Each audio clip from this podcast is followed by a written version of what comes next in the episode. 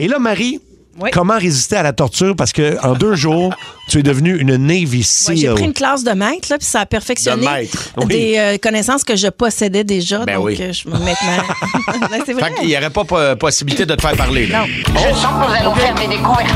Marie, Marie, Marie-Claude. Marie, Marie, Marie-Claude, ça va.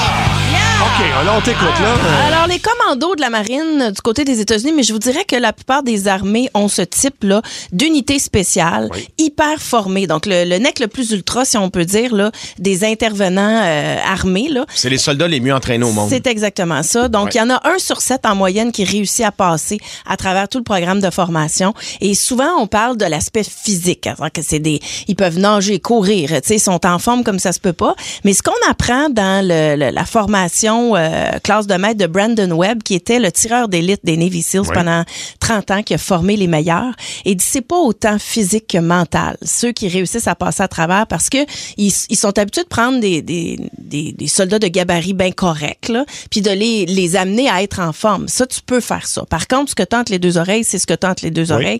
Et ce qui va faire la différence si tu passes à travers le programme, c'est ta, c'est ta capacité de passer à travers les moments les plus difficiles. C'est-à-dire c'est-à-dire d'aller au bout de ce que tu es capable d'endurer et, et là, D'en rajouter encore. en rajouter encore, d'en rajouter Ouais. encore, d'en rajouter encore. Alors, il y a six techniques euh, essentielles pour justement être capable d'aller au-delà de. Donc, ça peut être de résister à la torture, mais ça peut être n'importe quoi. Tu es pris dans une mission, puis il faut que tu la finisses. Tu sais, comme disait Winston Churchill, quand tu es pris dans l'enfer, la seule solution, c'est de continuer à avancer. Wow. Il faut que tu continues.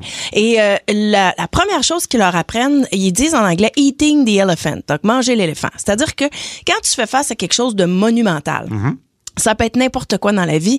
Euh, il faut jamais que tu vois l'ensemble. Il faut que tu sois capable de segmenter. Donc, c'est la même chose si, mettons, tu es dans une chambre de torture, puis que là, tu dis que tu vas être pogné là pendant des jours. Jamais. faut que tu y ailles une seconde à la fois, de une seconde à la fois, de une minute. C'est la même chose pour n'importe quelle tâche que tu as besoin d'accomplir.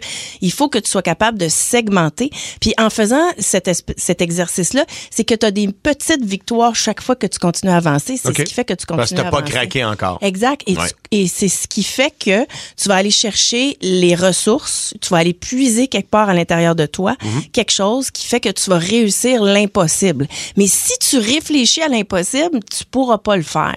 Donc, dans n'importe quelle situation de la vie, quand il y a quelque chose de très gros, il faut juste que tu le morcelles Une bouchée à la fois. une bouchée à la fois et, ils disent là ces gens-là qui ont traversé des, euh, des situations extrêmes, il y a rien que tu ne peux pas faire si tu morcelles. C'est-à-dire tu peux construire le- la muraille de Chine si tu y vas une brique à la fois, une pierre à la fois. Euh, L'humain est capable de tout. Ça c'est intéressant la visualisation. Moi j'avais déjà entendu parler de ça parce qu'ils ont fait une grosse étude dans la NBA. Euh, le- les lancers au panier. Oui.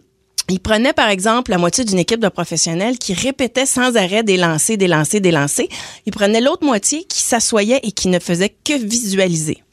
Eh bien, les deux étaient capables de s'améliorer de 23% pour ceux qui visualisaient et 24% pour ceux qui faisaient la répétition. Donc, C'est-à-dire- oui. juste regarder l'autre faire? Non, juste visualiser que tu le fais Tu vas mieux l'avoir. OK, OK. OK. est équivalent à un entraînement. Wow. OK? OK. La visualisation, elle est, tu sais, puis ça recoupe un peu ce qu'on apprend sur la méditation. C'est tellement, tellement puissant que tu peux te mettre en forme en restant assis si tu visualises que tes muscles bougent. Luc, t'as des chances.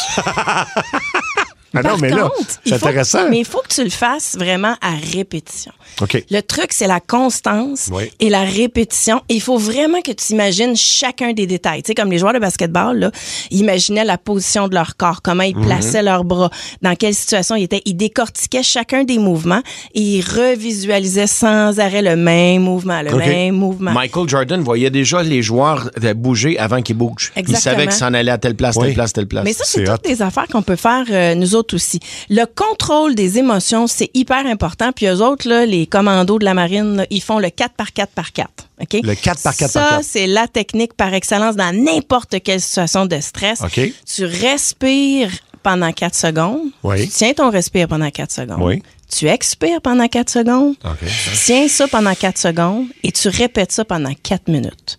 C'est prouvé que ton adrénaline, ta cortisol et toutes les grandes hormones de stress vont se dissiper de ton corps et tu Mhm. OK. vas être capable de retrouver le focus. 4 par 4 par 4. 4 par 4 par 4. Là, quand vous vivez une grosse situation de stress, là, Pensez à ça et vous allez y arriver. Donc, c'est si tu visualises, si tu segmentes, si tu fais ton 4 par 4 par 4 et la dernière chose, si tu ne réagis pas aux conditions extérieures. C'est que tout ce qui se passe à l'extérieur a aucun effet sur Tu te laisses pas atteindre, non, en fait. jamais que tu te laisses atteindre. Tu peux traverser, c'est ce qui nous dit ce gars-là, n'importe quelle situation de la vie, tel un commando de la marine. Des Navy Seals, dont tu fais presque Wow. partie. Oui, ben maintenant. maintenant, j'en fais partie parce que c'est ça que je vais faire. euh, On dit que les pilotes de, de F1 au Cézosos peuvent visualiser, visualiser la piste les yeux fermés. Non, mais on en fait, oui. sous-estime la visualisation. Ouais. Puis souvent, on appelle ça de la méditation parce que la méditation est un peu proche de ça. Mhm. Puis souvent, ça décourage les gens, la méditation. Mais si c'est pas quelque chose pour vous, la méditation, ben visualisez quelque chose. Ben, en boxe, Mario, sûrement. Ben, il- tout le temps, beaucoup, mais là. les plus grands champions se voient déjà en train de gagner. Mohamed Ali était très fort là-dessus. Mais non, Guy Lafleur s'assoyait dans les estrades avant chaque match. C'est vrai, oui, oui. Ah, Il y avait personne au forum, dans le vieux forum, il s'installait, puis il voyait déjà les jeux qu'il était pour faire. Hmm. Il s'imaginait ce qu'il était pour faire. Et il faut pas juste s'imaginer en train de gagner, il faut imaginer également les conséquences d'une défaite.